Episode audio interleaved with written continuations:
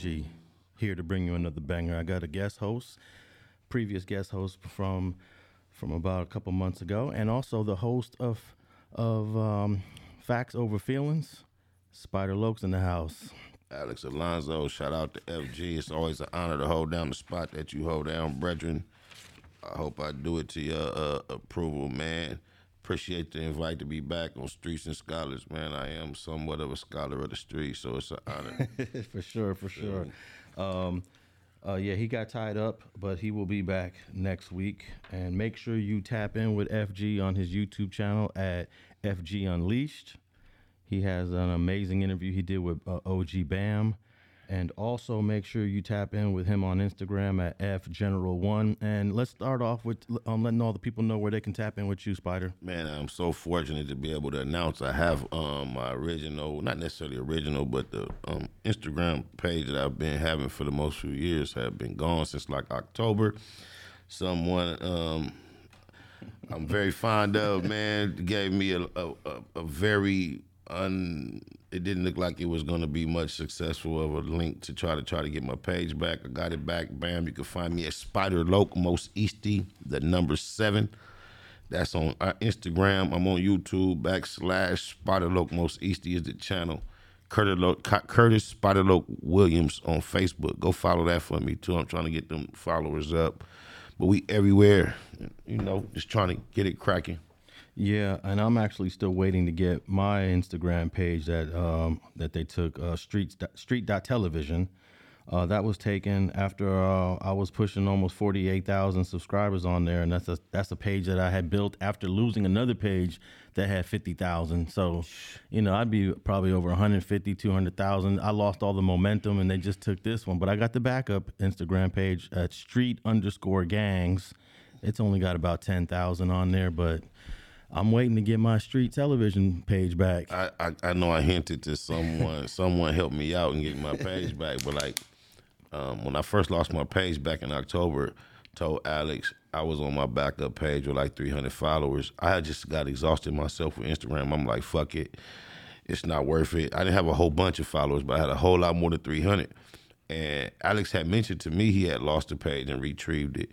And when I asked him, like, man, how you do it? Tell me he asked me a few qualifying questions like, "Do you have like a, a screenshot of the, of the uh, violations?" And when I said no, he kind of looked like, "Well, no need of you going through the link." So it's been months and months. I haven't revisited the concept. And the other day, I hit him up like, "Man, how you do it?" He sent me a link, and it said, "He said this is what he told me. He said, man, fill out these little questions and then check back with them in three weeks and see see if your page is on." So I did the little questions and instead of me waiting three weeks, I waited one hour and checked, and my page was back on. So That's, we back lit, man. Good looking, Alex. Hey, man, I'm I'm shocked that uh, that worked in an hour. An hour. I couldn't believe it. Like it was unbelievable. Like this crazy that got us so into the concept of whatever we want to call this shit that seeing that motherfucking page open back up unexpectedly and I back had excess.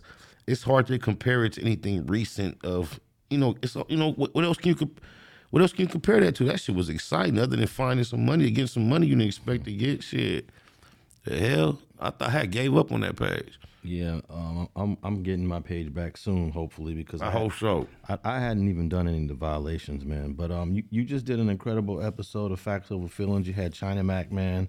Man, shout uh, out China Mac, man. What are some of your uh, what are some of your walkaways from that interview, man?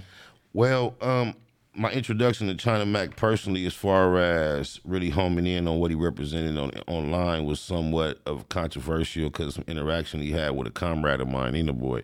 So um, I started investigating him a little more thoroughly recently with that introduction. So today just confirmed a lot what I picked up once I started studying him because I, I gathered an appreciation for him beyond his interaction with Nina Boy, once I looked into him, he had issues with Math Hoffa, and he was catching a wave where controversy, his name was popping up, and just because he was going back and forth with the homie, I looked into him, and I already had gained an appreciation for the way he presented himself. And then when he came here today, and we were able to hold the conversation that we held so well. For one, I got some history on where he came from, and I, I don't care. I know he looks so Chinese to y'all but if your eyes was closed, you would have no idea you was sitting around a Chinese dude.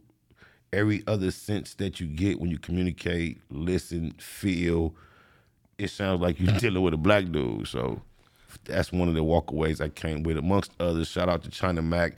He had a kind of little tricky situation of um, locating parking here. I kind of forgot how in New York finding parking often is a journey, an adventure. So it wasn't that foreign to him. But him being in Los Angeles and him having to park so far away from the location and the way it wasn't unexpected, I kind of thought he was taking that. He would be apprehensive and kind of like, you know, tap out, but he didn't. So salute to China Mac. Appreciate him. You you heard our conversation. You got any walkaways? Well, I, to me, the way he sounds, um, even though he sounds black to you, he sounds Chinese to me with a New York accent.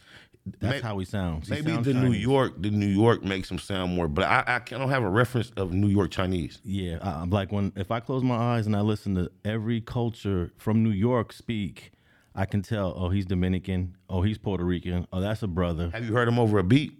No, I haven't um, listened to it. Once once you're singing or rapping, you're you you really can't key in on the voice, man. When I was young, I used to listen to all these songs pre-rap, and then come to find out they're all British singers. You know, you don't hear the British accent in the music, so um, I, I can't go off of that. But you know, I, I've heard a lot of Chinese dudes from New York speak before, and they got their own sound. Okay. What I he can, got that sound. another thing I can appreciate is this: uh, the walk away when he called his mother live online, kind of put her on the spot, asked her a question to make a point that he was trying to make, and you know, just mother's a dear, and she just was so true to what you would expect a Chinese mother to sound like when she answered the phone.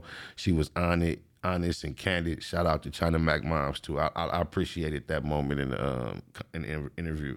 So what's what's the update on Nina Boy versus China Mac? Because I, I remember I recall maybe what in January it started to heat up between them going back and forth, and here we are in No, February. I think that was more a product of who China Mac was in company with when the conversation came up and the dynamic we know that exists between him and Nina Boy, and we know he's a troll he clowns and that's his shit.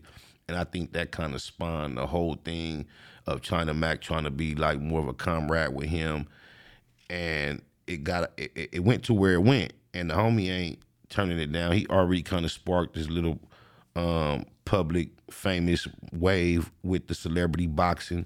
He feel like he kind of owed the public a new performance. So when his name was mentioned, of course he gonna rise to the occasion. And it was like kind of disrespectful the way he was first mentioned. So I understand everything that Nina Boy was saying when he was being very defensive. However, they've communicated via internet. I don't know if they've spoken personally, but I've spoken to China Mac personally, and it ain't really about that. And I've seen China Mac physically. When you go to organized boxing, it's pretty much matched up. You know, you size up the fighters and make sure it's very um, a very thing they play very close attention to. And I just don't think that's a fight that the homie need to be entertaining. Shout out to the homie neighborhood Nina from the nine though, on my mama mama. But I just don't I think it's it's unnecessary. It's not it's not it's not necessary. Okay. Um, I, I know Nina will show up because um, he showed up. Definitely. He showed up for the Bosco fight. He did. Um, I I actually think that Nina got the best punch out of that whole fight in there. Even though the performance as a whole, I would give him a C, maybe a C minus. Of course. but he did land something that kind of. Am I remem- remembering it He correctly? did. When you have to compare one with the other, he's the only one that landed anything Yeah. that can be considered contact. Um, Bosco, they got close enough to each other at one point in that fight, and Bosco came off, fell off balance, and the homie, even though he didn't connect flushly, he made contact, little contact stumble, right? aggressively. Yeah, he in a real fight, it wouldn't you wouldn't be pinpoint eat punch so much to see they miss. You would just see who he drilled on him. So he kind of drilled on him. He didn't. He was too anxious, didn't connect as much as um, he possibly wanted to. But I see that as the only actual activity in the fight. So if it goes by who did more, I would have to say Nina Boy did more. Yeah, he did. Um, Even though they both didn't do much, but he did more than um, Bosco. Yeah. So um yeah no, no that was a, a hell of a interview or I would say more of a conversation that you had with China Mac on the Facts Over Feelings podcast, which um, Appreciate it. I want to remind everybody to tap in with that. It's on all social media podcast platforms: Spotify, iHeart, Google, and uh, just make sure you uh, you you subscribe and tap in with Spider on that podcast. And also, don't forget about the Streets and Scholars podcast, which you're listening to right now. And I also wanted to get into a couple topics with you on this episode, Spider. And let's start off with, um, man, let's let's start off with let's start off with this off-duty Chicago police officer that was minding her business on the streets of Chicago, She hard. on the south side of Chicago, and um, I wish I knew her name. yeah, th- well, they're not releasing any information about who she is and and any specifics about her. But there was a issue that happened, I guess, outside of a building that she was in on the south side of Chicago. Um, she goes out there. There's a bunch of brothers out there, and then eventually everybody leaves except one. She engages this one in a conversation, just short, just short talk, nothing serious about what happened and how much money he got, he lost, and she was actually just trying to be helpful to him. And then at the last minute, the dude decides, "I'm gonna take her gun." Big old dummy. What did he do that for? Now, during their conversation, she mentioned something about, you know, I would have been here to, I would have protected it or shot or whatever. And that's when it alerted this guy that she had a weapon. And in the course of the conversation, she he tries to rush behind her, grab the gun, and it doesn't work out in his favor. And bef- before I get your reaction to say it, least. before I get your reaction to it, I want to play the audio to it, Yes. just to give a little bit of context. It's Let so, me. it's so entertaining. It, it is. It's, it's it's something that I've watched uh, multiple times. Likewise. Okay, here we go. Let me see here. Uh, okay, here we go. Let me just back it up just a little bit. Uh, you're you're hearing just some some small talk between the female off-duty police officer and this young brother on the streets of It- Chicago. it's down just to the two of them now, right? It's just to the two of them at this point. Listen closely.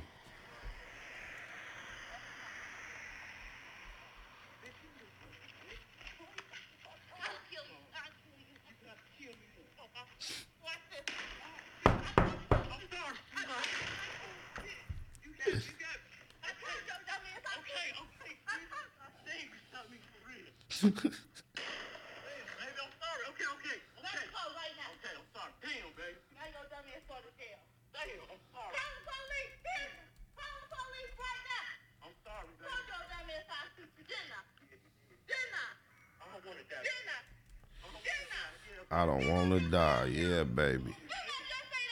If you don't,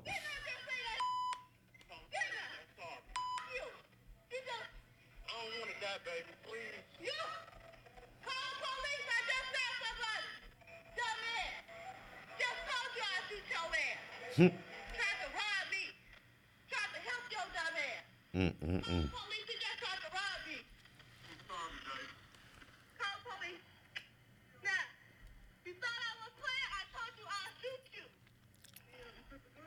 He tried to steal a gun from me. Call police. Yes. Call police. Why, nigga? No, call the police right now. Police. His adrenaline dying down. He's starting to feel that shit. The whole surprise. He got a whole surprise.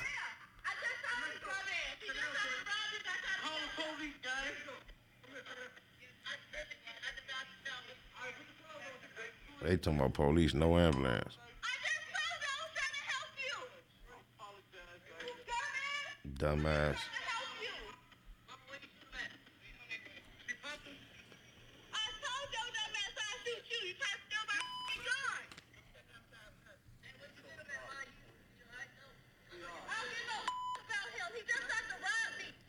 She said, I don't get no about him. He just tried to rob me. I gotta go to work today. Your dumbass just got me in trouble. What happened? He just tried to rob me. I tried to You ain't in trouble. You better not be in no trouble. He tried to steal my gun. The f- you thought I wouldn't go shoot this bitch? You didn't, did you? Yeah, I'm good. Yeah. Okay, that's the uh, Man. that's the end of it there. So um, the brother's name is Leevon Smith, L E E V O N, and Leevon Smith uh, lost his life Um, shortly after that interaction with this unknown off-duty police officer, looks like based on the video, she's a a red bone, as they say, light-skinned sister. Um, she's from Chicago, no doubt, and um, she beat him to the punch. Indeed, she did. Um, I can. I know you shared with me off camera that that there's there was controversy, at least in the comments, about her being justified in what she did. I, I'm I'm I'm I'm I'm bamboozled to the. I can't imagine anyone having anything other than, you know, um, I'm proud of her. She's a hero in my book, just say the least, just in general. Well, the family of Leevon Smith filed a $10 million lawsuit against the city of Chicago. And they're saying it was excessive because it's sh- one shot, boom. Then a second shot, boom. More conversation, more talking. And then there's a third shot. So they're saying, obviously, the family and the lawyer representing the family saying that was excessive. you know, as I watched it in real time before anyone mentioned any of that, I heard the third shot and I had the thought of it being um, excessive as well. But right after the third shot, you hear her say, "Let me go," and he responds with an "Okay," and in a sense of him having a grasp on her, I don't know how you can classify it as excessive. He, if you look at, if you if you remember when the dialogue first started after the tussle, she said, "I will kill you." He told her, "You just gonna have to kill me then." Correct. So if this man never re- releases a hold on you, when is she supposed to stop? Or when is she supposed to assume that he is not trying to attempt to accomplish his goal of disarming her, and or he's not to? St- he told her, "I'm gonna do this until I die." So I mean, if you want a mon- Monday uh, Monday morning quarterback her performance, he I mean, that you, I don't know how you can pick that apart. What is the right? What is the purpose of being able to arm yourself for defense if anything she did is out of order? I don't know what it is. What's the protocol outside of what she did? Well, I think what you just said is uh, reminds me of this comment that I was looking at, and this per- this particular uh, position is this: this is a prime example of being mentally and physically prepared. Her mindset and awareness of her situation at all times proved to be dominant. Clean shoot. She told him what was going to happen every step of the way, and he forced her to carry out her warnings. Yes, and you know, I think people are almost reacting this reacting to this from a position as if he just tried to mug her, not knowing she was armed. That is not the point. He attacked her knowing full well that she was armed. She gave him a warning.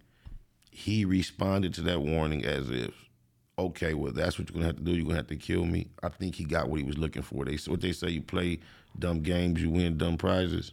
Well, according to some of the reports, Leevon Smith was robbed by like four dudes. They didn't release the footage of whatever happened the way the cops released it, and maybe they didn't because they didn't want us to have sympathy for Leevon. But um, he was She charged? no no one's charged yet.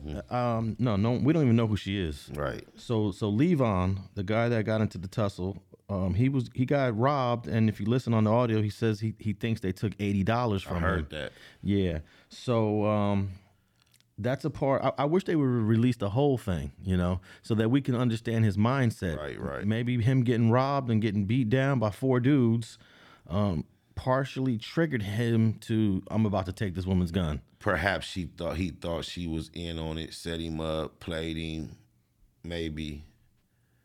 And that's in a sense of providing, you know, but I don't even want to suggest that because like you say, that's just we just grabbing that out of thin air. But I don't know what would motivate him. And it's like he made a weak effort. That little grab from behind, he it's like if, I'm not. He should have like she should have went all the way down to the ground. If you was gonna try that, when you attacked her from behind, you should have came with enough force, velocity that her God. I mean, I'm not saying she should have been down face on the concrete. He did some bullshit. All he did was give her a free kill. That's justified. I, you know what I wonder? I wonder her being off duty. It looks like she's comfortable out in front of that building, like it might be her residence.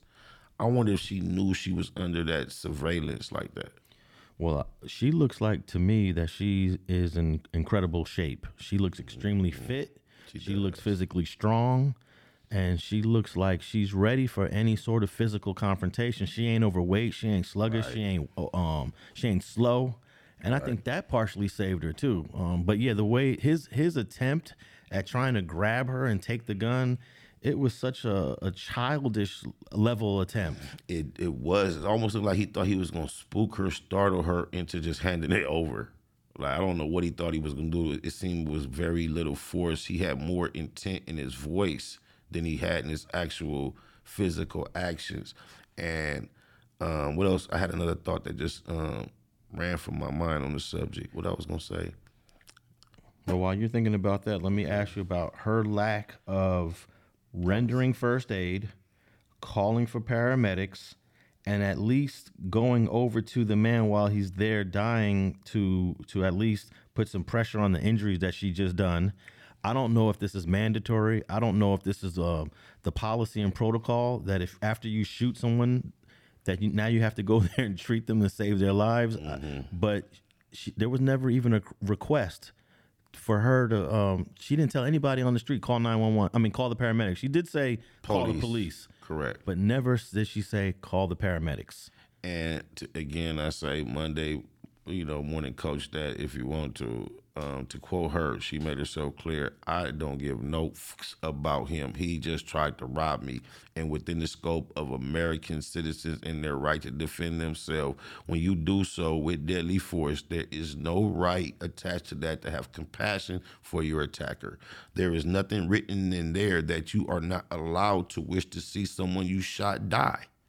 Now, like you say, her being an official law, a peacekeeper, I don't know if she her oath includes her trying to preserve life at all costs. That's a technicality that I'm not even interested in.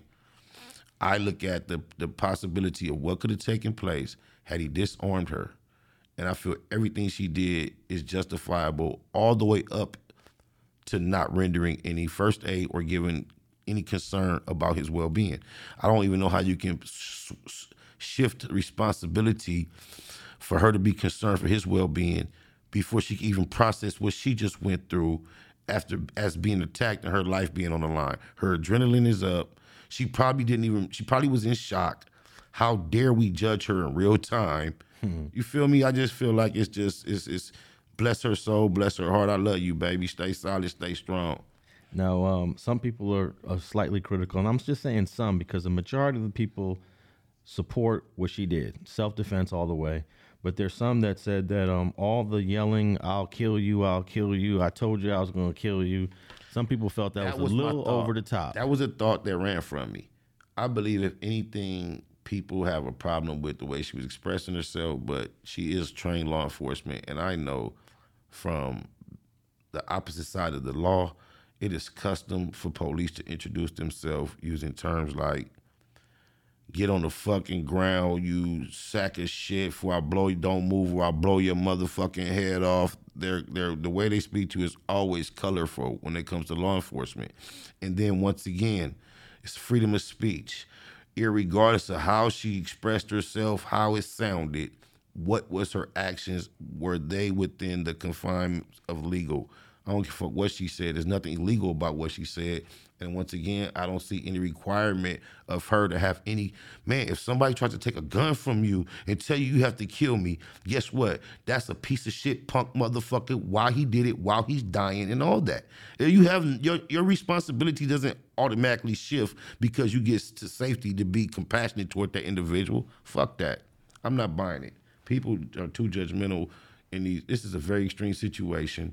No one in this world can say they would like to trade shoes with her and go through that real time. Not many of us ever will either.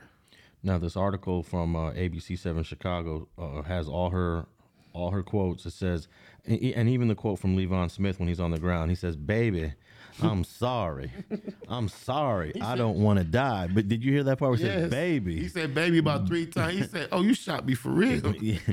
And then um, it says here the officer then yells for someone to call the police while continuing to scream at Smith. At no point is the officer seen offering aid to the wounded man. So what? Um, before the ambulance arrives, the officer is seen walking into the building, then coming back out while on the phone. When the- an emergency crew pulls up, one of them asks her, Where did you hit him? and she replied, uh, "I don't know." Um, so, oh, and the last part is uh, an officer, an arrest report shows the cop told responding officers that the shooting happened after she witnessed a verbal argument. She said Smith grabbed her from behind and reached for her gun in an attempt to disarm her. So, yeah, at the end of the day, I, I don't think that there's any criminal charges, but that's not going to stop a civil case, though. They might still be able to get a check out of this, the family of Leevon, Leevon Smith. Now, you know, when it comes to the ramifications of all that, I'm I can't predict anything because you know shit go Mickey Mouse and tricky when the law is concerned all the time. However, when it comes to the court of integrity, right and wrong, I don't for what nobody say. There was nothing that she did that I would suggest she do different. When it got to the point of her being vocal, guess what? It's time to freestyle to each his own. Her physical, actual activities are all justified. If anyone has any female that they love, mother, auntie, sister, daughter, wife, I, I couldn't imagine telling my daughter, you should do any part of what I saw different. Nothing. Yeah. Um, it shows the the records show that this woman just joined the police force last June, so she hasn't even been on the police force for a year.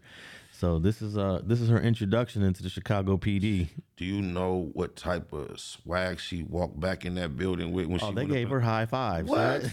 what? yeah, they saw that video and was like, "Hey, we got to throw a party for her." Yes, yeah. Now, now, how do you how do you think about the way? Because this is real. What you just said. Police often celebrate their kills, but they'll even celebrate the bad kills. Yeah. You know, this is definitely uh, we. It's hard to judge this one. I don't even look. I know she is off duty, but in for every, I don't see this as police work.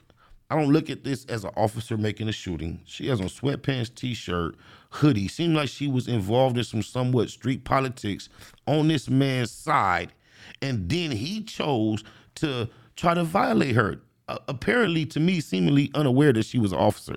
It doesn't seem like I'm not looking at her as an officer in this capacity. But like what you say, when it comes to celebrating in the capacity of being an officer, she wasn't defending the law. She was defending her life as a civilian. It's a big difference. Maybe if she would have identified herself as a police officer, do wouldn't have tried that. Does she have an obligation to do so if she's off duty? She's off duty. She don't have to. But then, but who? And then, at what moment when I'm being attacked, you're taking my gun? Like, should I done that when we was out here just chit chatting, talking for no reason? I, we had no, I had no reason. I wasn't investigating you. I'm talking to you as a neighbor or just somebody on the street. And here it is. When this is over with, you attack me from behind. She has no obligation to do nothing but survive by any means. Yeah, she but she she was talking a lot of mess there at the end. I, I was saying to myself, after you've done shot this man three times, just shut up. This, it's over with. But that that is a personal opinion and a taste thing. what you would like to see. It has bears no weight on what she's obligated to do. It might not be as tasteful as you would like. It might not be what anyone would think was necessary. However, it was not illegal. And if she, that's a very traumatic experience. And I'm not gonna judge her on how she should feel. Well, on February 3rd, earlier this month, the uh, the family of Leevon Smith filed a $10 million lawsuit against the unnamed officer for excessive and violent physical force and knew or should have known that such force was not necessary in the light of the circumstances. and I think they're talking about the third shot, probably not the first two. That third shot, man. But do you know there's another angle of this that we um we didn't talk about, and I've only seen no one angle. there's another angle from across the street, and the, the, when when they go off the out of the uh, sh- the, the scene of the camera, when they go off camera, they're act, they act, she falls to the ground with the dude, mm. and that's around the time the third shot comes off. So Well, my thing, I, I heard three shots on the footage I saw, and when I first, I think, did we talk about this already? Because the third shot, when I first saw it heard it, I was thinking, mm. but shortly thereafter, I hear her say, "Let me go." Yeah. and he said, "Okay." So, uh, my daughter keep blowing me up. Um, Well, you know, cops often say little things now. They, they got they got a few terms they throw in there just to protect themselves. um, during these lawsuits. They'll say, um, "Stop grabbing my gun, stop reaching for That my too. gun," That and, and you're not even doing nothing remotely close. Um, you know, they'll say they say, "Stop resisting, stop resisting," So- and, and no one's resisting. So you are are you of the opinion that the third shot may have been excessive? I, I can't even say yay or nay because they go off camera on that angle, and it's hard to say. Uh, the first two, uh, I have no issue with the first two that you can clearly see he was he was tussling with her, but I think the first two got got him off of her. But then there's another angle that shows them fall to the ground. Um, it's hard to know at what point the third shot comes, but um, I'm sure that lawsuit has to do with that third shot, the excessive force, because it says here that um, he was already okay. Excessive and violent physical force knew or should have known that such force was not necessary in the light of the circumstances. So I've seen a case where two black officers were a couple. I think they were in the Carolinas, and female ended up surviving. The man was dead, shot in the back multiple times. She claimed self defense and beat that shit, and he was shot all in the back. Each, every shot was in the back. Now I know you are so familiar with the intricacies of courts and how detailed they can break shit down, and you're probably assessing this from things that you've seen played out and how they might analyze it. And you might be analyzing it from that perspective, and I can't take that from you. I realize what she may potentially be up against if she, you know if they look at it that way. However, I'm still going from how I would feel if I had to speak on her behalf or represent her. If I were her lawyer, I think I could help mount a very f- solid defense. well, I don't think there's going to be criminal charges. That not be. It's just all about this civil case. Now I can remember a case here in L.A. A dude from four six neighborhood crip named Hot Dog. He gets into an issue with the LAPD. He's armed. He gets to running through an alley with a gun, and I think he busted one f- shot. I'm not 100 percent sure, but the LAPD ends up shooting him, and they and they paralyzed him. He sued the city and won, mm. even though he had the gun. He mm. clearly had a gun, and most people, if if there was a video of uh, of this hot dog from Fo Six running through the alley with a gun in his hand, and the police shoot him, most people will say what deserved it. he deserved it. But dude filed a lawsuit and got over a million dollars from the LAPD, but he had to live the rest of his life in a wheelchair. Mm, That remind me of that dude in a commercial that say Larry Parker got me two point one million. Damn.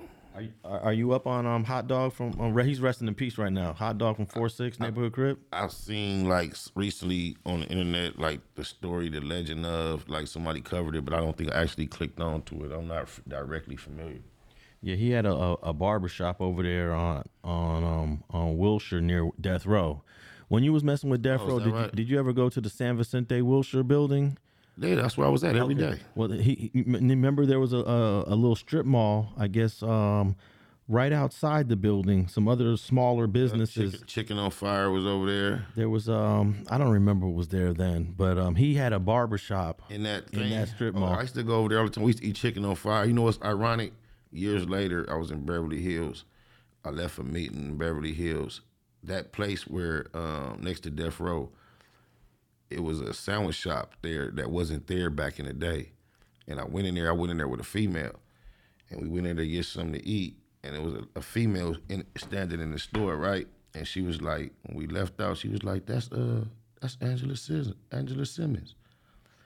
I'm like, I don't know Angela Simmons from a can of paint. I just know the name. So I'm like, no, it ain't. You sure?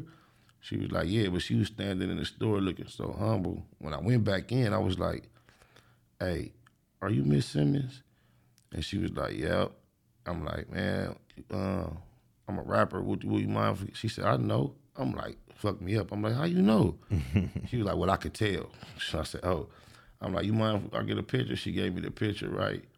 So I leave, get in the car. I send the picture to my daughter or my uh, my baby mama or somebody, and they was like, "Oh, that's my girl. Uh, what's Angela Simmons' sister name?" It wasn't Angela Simmons. It was her sister, and I'm I felt so glad that when I went in there, instead of me asking her if she was a first name, I asked her, "Are you Miss Simmons?" Because I was wrong, but I was right. You know what I'm saying? I didn't go in there and ask her, "Are you Angela Simmons?" I said, "Are you Miss Simmons?" So she said yes, but I thought she was Angela, but she was her sister though. but it was in that same spot right next to the old death row office. Yeah, that's where uh, Hot Dog eventually got killed. But but it was interesting that he had a gun. He was armed. I believe the police said he pointed it at him, but you know the police always say of course. they always say that you know he pointed it at him. But he ran from him with the gun. They shot him in the alley, and uh, he won over a million dollars. So I, I say that to say that it's not impossible that even though most of us believe that that Leevon Smith was out of pocket, Yeah, he can still right. he still might come out of the, his family at least um, might come out of this with, some coins. with some with some few dollars. There's a few dollars. Um, You, would that be coming out of the department or would it be a personal thing? No, that come from the city of Chicago. You know, they all these cities have these budgets for the lawsuits. You know, I know Los Angeles um tucks away a few million because every year they're gonna get hit with some lawsuits. So they got that money already there. All right, so um, hey, one more thing I want to talk to you about, man. Today was a pretty, um, I guess it's a somber day. It's a historic day. It's a In what sense? a day of um, uh, of of remembering a comrade, uh, an entertainer from from our area, from our city that became internationally known. That started from the mixtapes when the mixtapes was big in the 2007s and 8s, and made it all the way to the top. Uh, Eric Holder, the guy that killed Nipsey Hussle, was finally sentenced, and the chapter on this case is finally closed, notwithstanding any future appeals, which I believe will all be unsuccessful when they are filed. So it's kind of like an unofficial last chapter of the Nipsey Hussle case. Um, Eric Holder was sentenced to exactly six oh years to life um, which pretty much means that unless this guy can live to be about 90 years old, he's probably never going to see the light of day. Yeah, yeah. What, what's your whole reaction to that, man? for one, uh, I, I have a question whether that's irony or design that it landed on number sixty. Of course, it's ironic, just in nature, but it, you know we have our thoughts on that. I wouldn't mind discussing that with you a little more, but For sure. I think for the nature of what we all saw happen on the video and the way things go, I couldn't imagine him getting much less. Uh, I remember first hearing the report that he got 25 to life, and I was saying like, damn, you know, as far as the course, the way shit go, that don't seem like it was right. And then there was a correction that it was actually 60 to life, and I just believe for you know, um, the way that shit played out on camera, I couldn't imagine him getting any less than that. That sounds about what I would expect it. Yeah, so here in the state of California, for all our international listeners and our listeners from out of California, you have to do at least 85% of your time here in California before you either get released or is eligible for parole.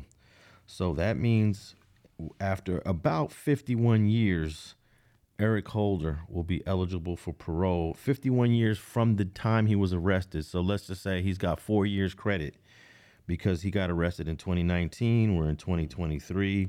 So that means he's got 47 years to do. And that means that his first board date will be in 2070, man. If I did the math right on that, 2070. Does that sound right? Mm-hmm. We're in 2023. He gonna either like go straight med med head out and zone out, or he gonna find some type of religion. Either or. Yeah, uh, I was a little surprised he got to 60, but I, I guess most people aren't because 60 year sentence doesn't really make sense because it's the CDCR. You're supposed to go in there, learn what you did was wrong, reevaluate what you did, take some programs, get right, and come back to society as a better person. When you get these sentences, basically they're saying, no, we don't care about rehabilitation. We don't care about um, helping you become better. We don't care about putting you back out there when you're older, but enough time so that you can be a lesson to people. They just pretty much lock them So up. how official is that R? Because it's not constantly or always implemented when you see CDC. I more commonly just see CDC. No, it's it's the CDCR.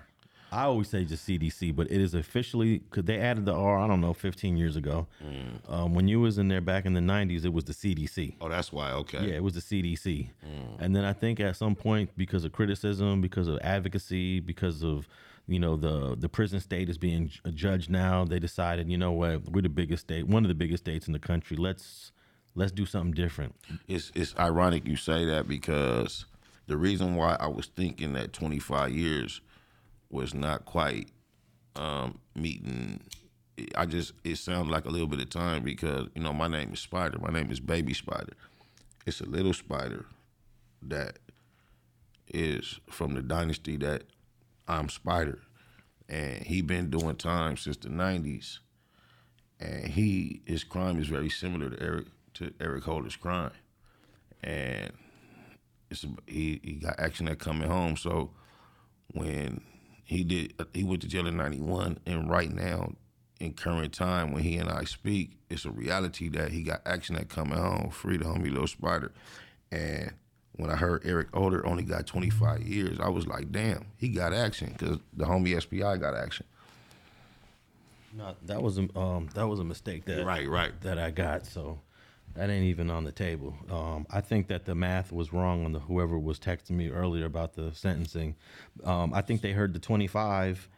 He got twenty five. And let- let's talk about the sentence because I was you, about to ask you right now do you think they arrived at 60 just haphazardly by doing legal mathematic application and just or did you think there was some leeway where it could have been 54 it could have been 66 and they stopped on 60 symbolically Well, you know, the judge could have sentenced Eric a variety of different ways because he was eligible for at least a 70 year sentence. So he he could have added it up different kind of ways. He could have ran some things consecutive, run it concurrent. So, for example, he got 50 years for killing Nipsey. Mm.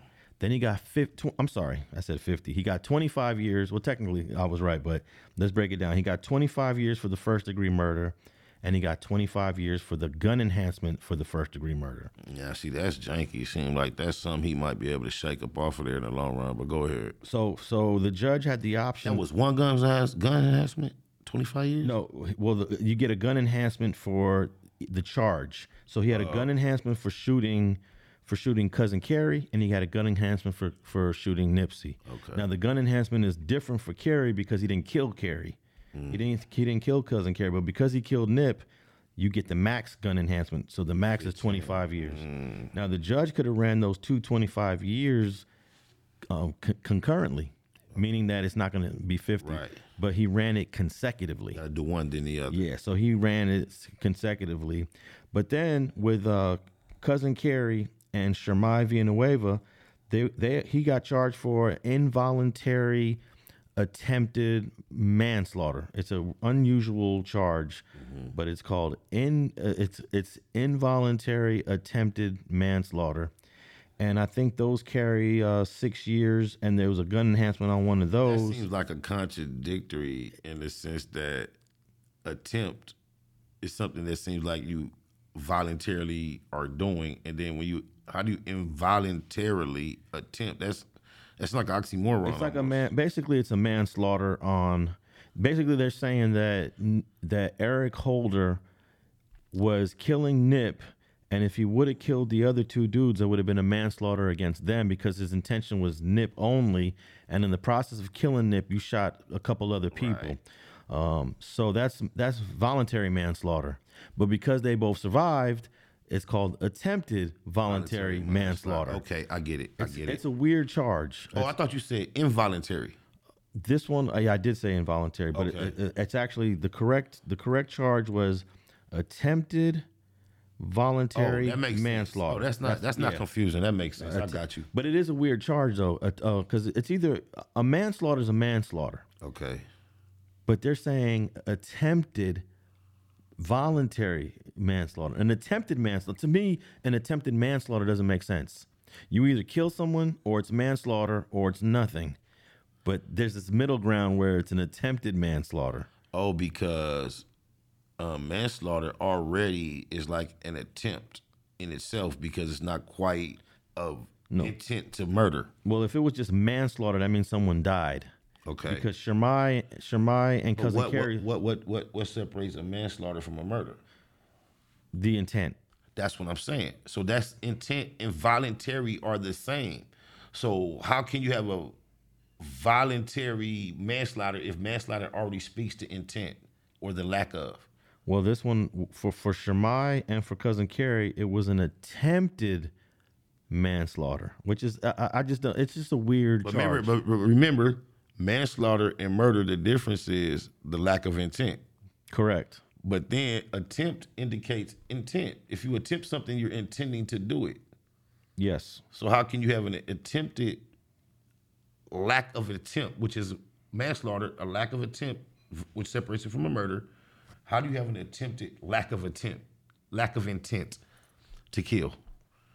I, I'm not. I, I'm I'm lost. I, you just lost me. Manslaughter, by definition, is separated from murder because it lacks intent, right? Also, uh, murder has premeditation, where manslaughter i- doesn't is not premeditated, and they were trying to get that for for Nip. Which again is the lack of intent. yes. Lack of intent. When you attempt something, you intend to do it. So if he, how can he be charged when it attempted manslaughter if manslaughter already says there's no intent? It doesn't make sense to me. That's my point. That's Yeah. what I'm saying. It's like a it's fucking me up right now. Yeah, attempted voluntary manslaughter. But the the the time on attempted voluntary manslaughter is uh it's low. So so he got 25 plus 25 which is 50 and then he got 10 years for for either the the um, attempted voluntary manslaughter or he got 10 years for the assault. He also got the assault charge and he also got um, possession of a gun, which is three years. So this could have came out to any number. Like it could have been the three years on top of the ten. It could have came out to sixty three. But apparently he ran after he ran the twenty five and the twenty five concur- um, consecutively. He ran the rest of the sentences concurrently. So everything fell under the ten. So I don't know if that's coincidence or I don't know if, if the judge the judge was like I'm gonna slap him with 60 years because But he's 60. if he, it, it, it- it's coincidence either way that it landed that way, and I think is something to notice either way. Because if it was just an accident, it's very spiritual. Because there's so many things I always relate to. Very, especially his last three years of his life, I see so many spiritual um, elements. And if the judges and the lawyers and whoever made the decisions had no intention on reaching 60 intentionally, that's that's amazing. However, his impact, I believe that they may have had the room and landed on 60 in relation to the number because it relate. I just I just I believe it's a possibility, especially in this case. So in the next uh, 30 to 45 days, he's going to get sent to reception, which is usually um, where's reception? Delano. Delano. Delano, and then he's going to get sent to the penitentiary. Uh, how many days uh, are you in reception? About 30. that's what they prescribe between 30 and 90 but a lot of times it can go over so and then for that high profile case it's probably hard to say So it, might be about. Well, he's going to be in the county probably for about another month before he catches the catch the chain. chain. And then he goes to reception and might be there a, a month to two months to three months. correct So let's say within the next four to five months, he'll be on a penitentiary yard. yeah And what do you think life is going to be like for him once he gets to that penitentiary yard? It might even start in sometimes some reception. it go up It, it can go up in reception. yes well um i believe you know we know prison and all the potential things that can happen when it comes to violence in general like you say it all can happen in reception and all that i think he is in at he has a high percentage chance of getting involved in being attacked multiple times, regardless where he is outside of extreme protective isolation or custody. And I just think that's the type of thing, the bed he made for himself, who can say exactly what would take place. But unless um, somehow it is intentionally provided for him to be isolated and secluded for his safety, everything in the book that you could possibly imagine he might have to deal with. Well, what about him being in prison on a yard with people who were convicted for the same exact thing he's in there for, that he's about to go in there for? Wouldn't they have a, um, a different type of understanding Yes. from the rest of us on the outside here uh, uh, in the free world? Yes, but what happened to him, when I speak a neighborhood nip the grip and what we saw happen on camera, has a different implications in our lifestyles everywhere. That happens over and over And you see, it didn't go that way. We saw what happened to him in the tank by people who not even involved in our politics. He already got a, a, a issue, had to miss court before. So I think we're dealing with a situation that, regardless of what we would suspect or expect it to be like, it's different, and it's no telling how to go for him. Well, I was in court this morning, and before the sentencing took place, the defense attorney, Aaron Jansen, wanted to present some mitigating circumstances and hope that the judge would show a little bit of compassion in the sentencing. So the first thing that the that Aaron Jansen did, the defense attorney, is he read a letter from Eric Holder Sr., his father. Mm. It was a long, like five, six, seven page letter that chronicled his entire childhood and all of the, you know, the bumps and bruises along the, the, his journey, dealing with his mom, dealing with hi the father, um, being neglected, um, and then being diagnosed with a mental illness, um, s- schizophrenia, and and then he also went through some electro. This is stuff we never even heard during the trial. There were rumors that we heard little rumors that he- you know he's been through things in the past, but he went through electric shock therapy in the brain. Um, so the the father was just documenting everything, and of course the father started off this letter profusely apologizing for the act that his son did, and he said that in a million years he would have never thought his son would do something like this. And then he talked about how his son ended up getting into the gang and how they moved over there and that he was raising him by himself. The mom was um, off doing her own thing. And I, I want to say that those things I do believe are important, but a lot of us go through some of that stuff. Mm-hmm. You know, a lot of us do go through, through some of that stuff. But I got to say, if everything in that letter that the father wrote to the court is true, he had it a little bit harder. I got to say, he had it a little bit harder than some of us Than did. average. Yeah, than average. If, if that letter is true, and and then what I wasn't really cool with is why didn't the father come and read that that letter in court? He wasn't there. He gave it to the lawyer for the lawyer to read the letter. Um, I you, I believe like uh, um, everybody that was exposed to that letter, you probably was the most touched. I don't think nobody. Once you see him use his feet, not even the weapons, the firearms, the way he used his feet in that video, uh, I I haven't heard the letter, I would be hard pressed to feel like that it would evoke any type of compassion or empathy from from, from me Why so? because Is it because it's Nipsey and you knew Nipsey? If No, this was somebody I, else, I have a little brother that's a paranoid schizophrenic, and, it, and he's the most tender, sweet person I know.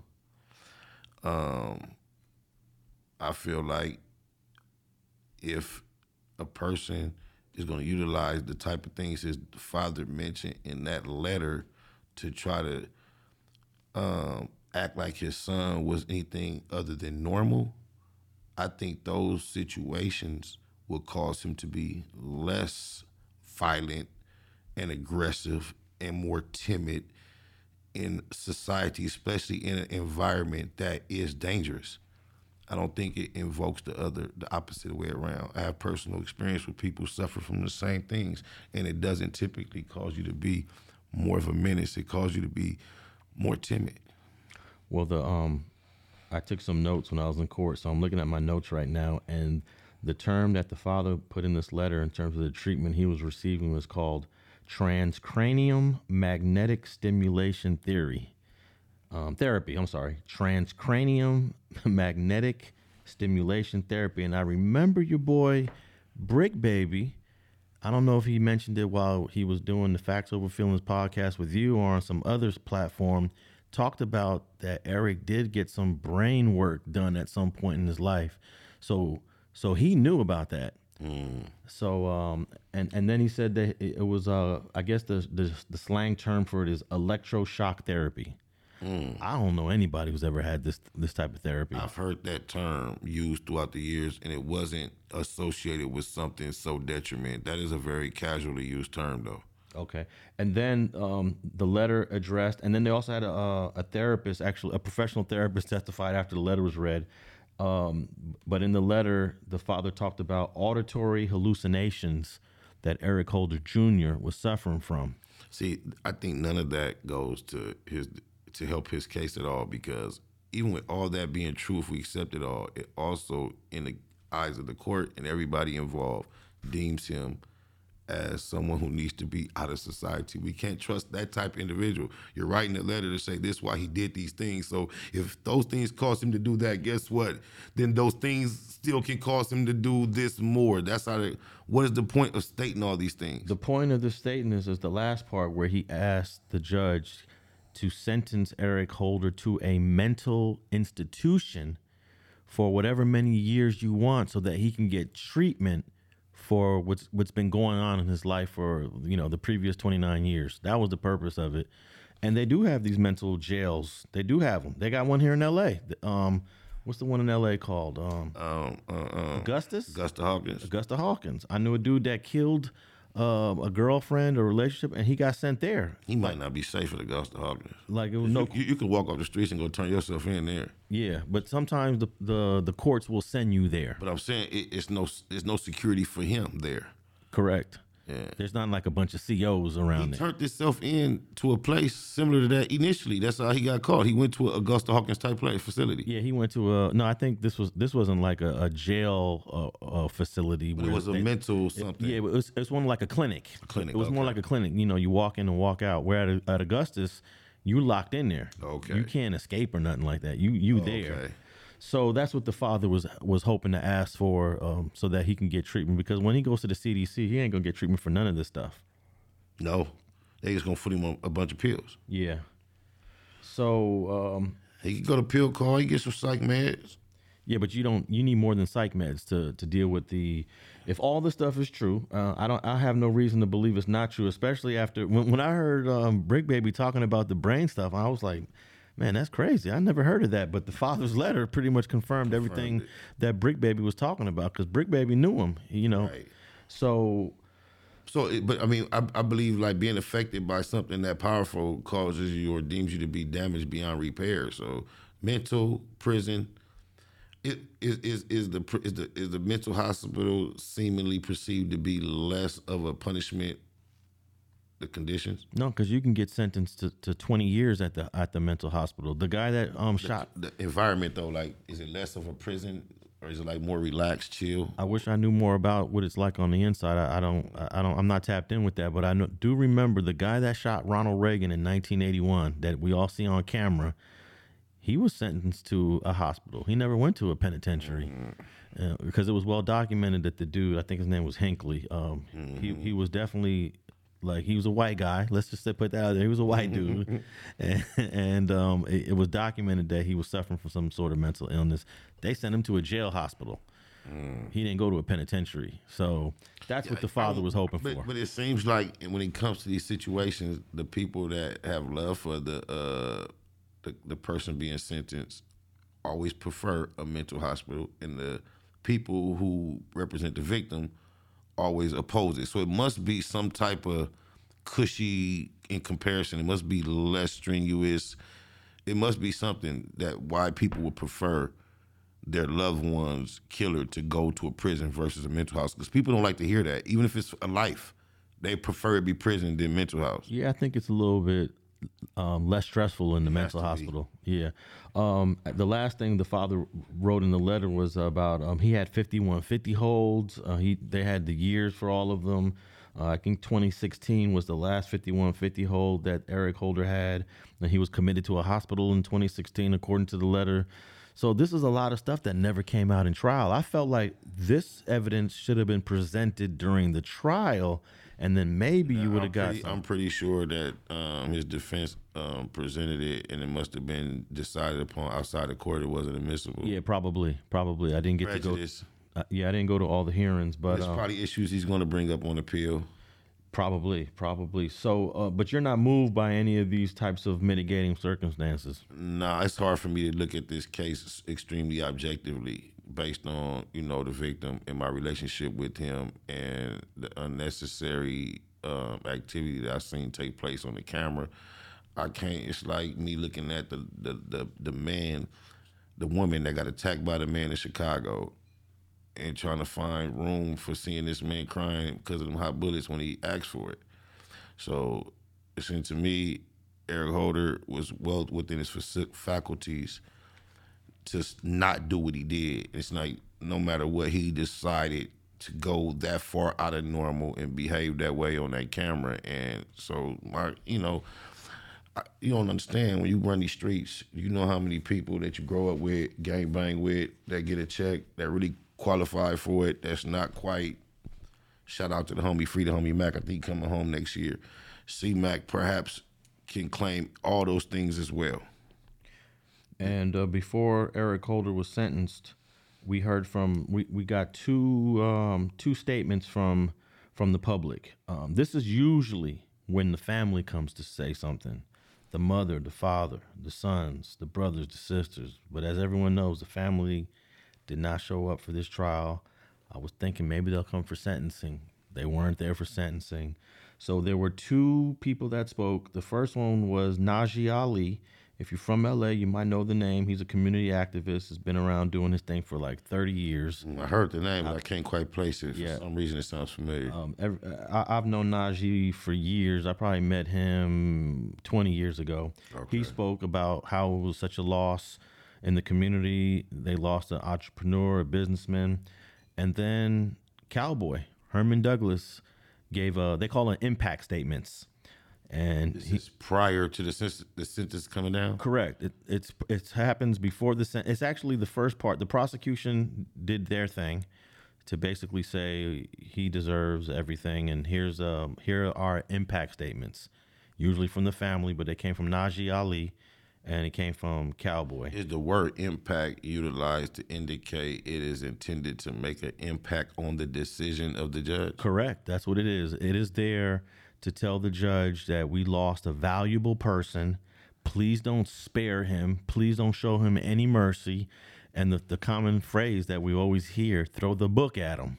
And that's but that's the purpose of impact statements. And hearing impact statements from family members is powerful, man. It's powerful. Like like if I was a judge and I got to sentence this dude and this guy's mom is here saying what she's been going through for the last 4 years that this guy took my son's life, I could see why the judge be like Every every years. every time a judge hands down one of those strenuous sentences, you can always tell he is making it a point to represent the family and their how they're implied. It's oh obvious. There's no doubt that family impact state well impact statements in general do play a role.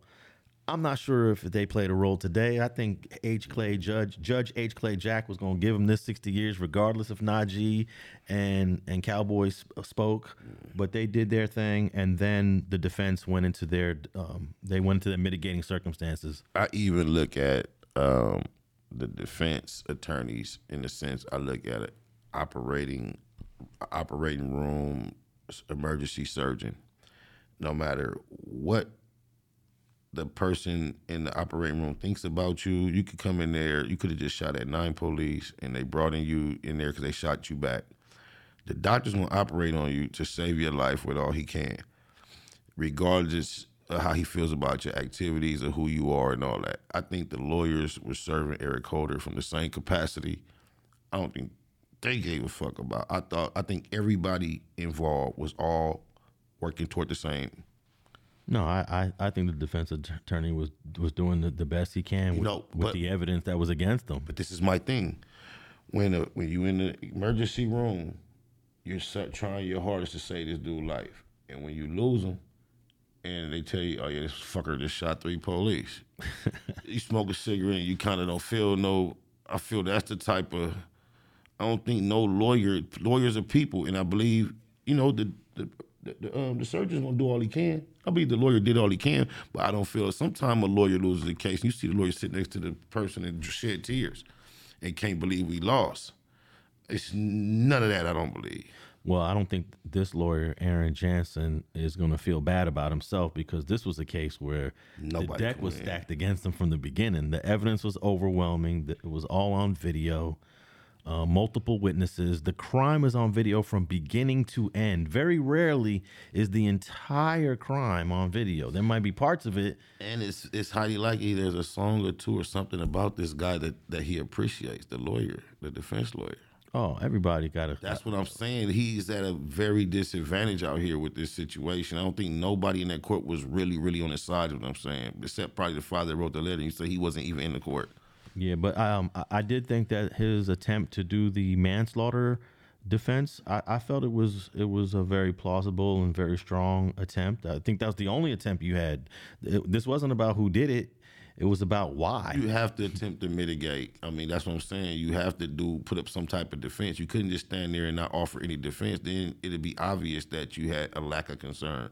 So you had to come put your best foot forward so you can um, fulfill your duty. But I don't think um, on the inside, integrity wise, deep down, he gave a fuck about what happened to Eric Holder. Well, I think the best thing that could have happened in this case, if if we can do it all over, is just give the man a deal. Give him his time. There'll be no trial. There'll be no autopsy photos. There'll be no crying witnesses. You think he would have took a deal? Well, I, I don't know, but if he the judge sentenced him to sixty, if he would have took a fifty year deal, that would have been a deal. If he would have if he was offered fifty and he didn't take it, that's crazy. But we don't know all these discussions. Yeah, but they I, you couldn't offer him nothing without an L. It has to be a, yeah, it has to have an L. Yeah. It has to the only difference with with an L is you're eligible for parole sooner than later. Right. But that don't mean he's going to get out. Even even after his first eligibility date, they can say no. The CDC can say Correct, no. correct. So it's it's not even guaranteed he's going to get out after the 85%. But I was just when I was doing the math on this 2070 I'll almost be 100 years old. And you'll be right behind me. Yeah, nobody. We might not even be alive. Yeah, yeah. People stop counting. That's like when you get to it, it's like, oh, they gave them all they can. They just wanted to get Yeah. it. They got it. I mean, I hope I can live to be about 105, Me 110, too. you know. Me too. My grandmother, most recently, when that I lost, she lived to be 101. God bless her soul. It's in the blood. We stick around. So, uh, final thoughts on um, the Nipsey Hussle. Um, I was going to say verdict, but the verdict was last year. It was the sentencing. He got 60 years to life, man. Yeah, like I say, I think it's very ironic. It's reminiscent of Russell, Rus- Russell Westbrook playing basketball shortly after the homie passed and going for the, what is it, triple double, the 20 20 20. And he did a thing where he said it for Nipsey. Was quite ironic. So it's just the number 60 is, is you know, he represented that. Um, when it just comes to like the magnitude of what it means for Eric, I imagined he would get that type of time. I didn't think he would get anything that would look like get back. So I'm not surprised. You know, I wonder is was he done a service by being preserved by the system? I wonder would he be able to live that amount of time out here amongst us? So I got mixed emotions. Well, he he could possibly live out this sentence because he's uh you know he's younger than us, and um, he's got four years credit. You know the sentence starts at the time he was arrested, so he gets all this credit. And sometimes you get um you get a day for every two days from the county. Sometimes your county time is a little different credit than your prison time. And then once you go in there and you start doing programs, you start programming, you get six months off, uh, eight months off. Or this will take a year off. So he might be able to shave off a little bit of time off of that. But um, we might not live to see this dude come home. Nah, you true indeed, and he may not live to see life on the other side of this situation either. I um, it'd be hard to me imagine him coming out on the other side. And typically, when people get caught up in those type of situations, there's no camera, there's no celebrity, there's no uh, affection uh, attached to the victim. And you see a guy 30 years later, you kind of hear his story was dark, and you just feel like there's redemption available.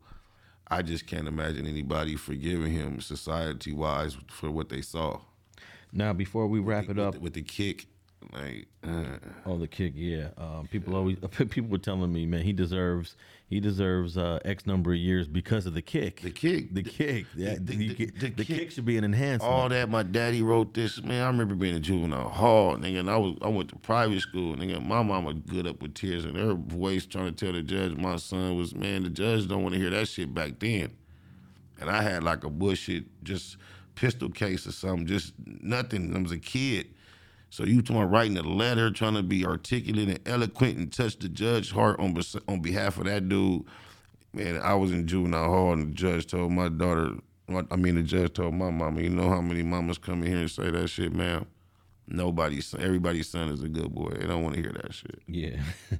Um, before we, we leave on this topic, I just wanted to ask you lastly, uh, did you ever buy into any of the conspiracies? Because it seems as if the conspiracy theorists around the Eric Holder case, their voices have been silenced.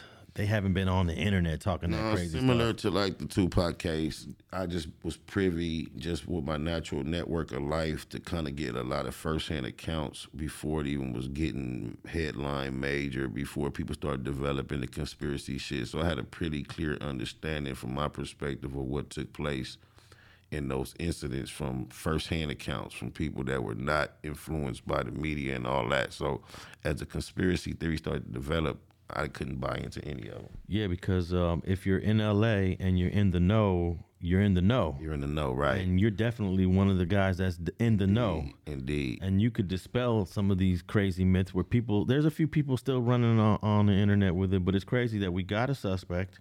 He went through trial. He was found guilty. The whole crime is on camera from beginning to end. And there's still crazy theories about this case. It's crazy how comfortable so many people are comfortable throwing them theories around, including certain people's names, and it's just crazy to me. And it's really no found no way they can really stick none of that to nobody. I don't buy into none of it. I don't participate in it. I kind of believe with the bottom of my heart what we saw on camera and the general story that kind of went from there is pretty much what I believe took place, something like that. Yeah, there's been so many crazy uh, theories of all these other people involved, and it turns out here we are four years later, and, and no one's been able to to bring any legitimacy to any of those theories. And uh, I, I've been trying my best to to dispel theories. And in my effort of doing that, some people thought that I was trying to like be uh, like I'm some secret agent or some shit, you know, trying to dispel the theories. I'm just tired of these weirdos, man. Yeah, me too. It, it, you either take, you'll get even more tired of them by trying to combat them. I've gotten so exhausted that I just like kind of laugh at it and try to just deal with the people who kind of see things, you know, for what it is. Because the, the the amount of people who go with the conspiracy theory shit on that subject is so vast, it blows my mind. It's no way in the world that um, I, I used to try to combat like see man I just gave up trying to oh man y'all think what y'all gonna think Okay. Um, what you got next on the black box?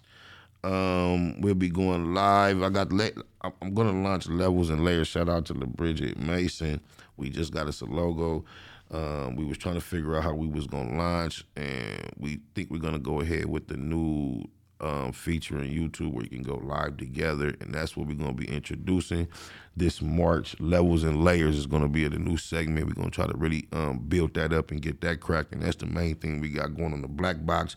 Outside of the regular wake and bake lives that we do two or three times a week, uh, a week, right there on YouTube.com backslash Loc Most Easty. Y'all tap in, man. And um, on the Factz Ova Feelinz, we talked about China Mac, but you got um, you got a Danny Ayala video uh, or Shout out Dan Tanner. episode from um, from Mariana Maravilla. Maravilla. You also got a tattoo bro named Lux from Echo Park. Shout out to Lux from Echo. That was a, a solid interview too. We're gonna be dropping that episode, and then you also got uh, Suicide from Lantana that be dropping. Dizzle, OG Suicide, Sizzle, much love to Sizzle. Appreciate you coming through. Um, everybody that he just named, everybody that's come before then. But yeah, those are the new ones to look out for. And when we say Factz Ova Feelinz, that's spelled F A C T Z O V A F E E L I N Z on all your podcast streaming platforms. Go tap in, run it up. A lot of good conversation. It's entertaining. Um, to a degree, it's educational, but not because anyone is attempting to teach. But when we go into dialogue, we learn from one another, and that becomes education, educational. And we just be building some real proper shit. Go tap in and get your listen on. Yes, definitely. And make sure you tap into the Streets and Scholars Instagram page. That's at streets.and.scholars. I'm going to put a link in in the show notes to to the off-duty female officer that hmm. shot and killed Leevon Smith. And uh, also, we didn't um, we didn't really talk about the other angle, but there's another angle. I'll put a link in the show notes to the second angle that shows that. And I must say, looking at the quotes, uh, I, I, earlier I thought it was like a 60 30, 60 40 split in her favor, but it's more like a 80 85 15 split in her favor. Yeah, so that, that 15 don't matter. She she did her stuff, man. yeah, and um, we'll have FG back on Streets and Scholars next week. Make sure you go to, to the Apple Podcast platform if you're listening there to leave us a comment and review. If you're listening to us on Spotify, iHeart, Google, or any of those other platforms, make sure you follow us there. And thanks for tapping in with another fire episode of Streets and Scholars.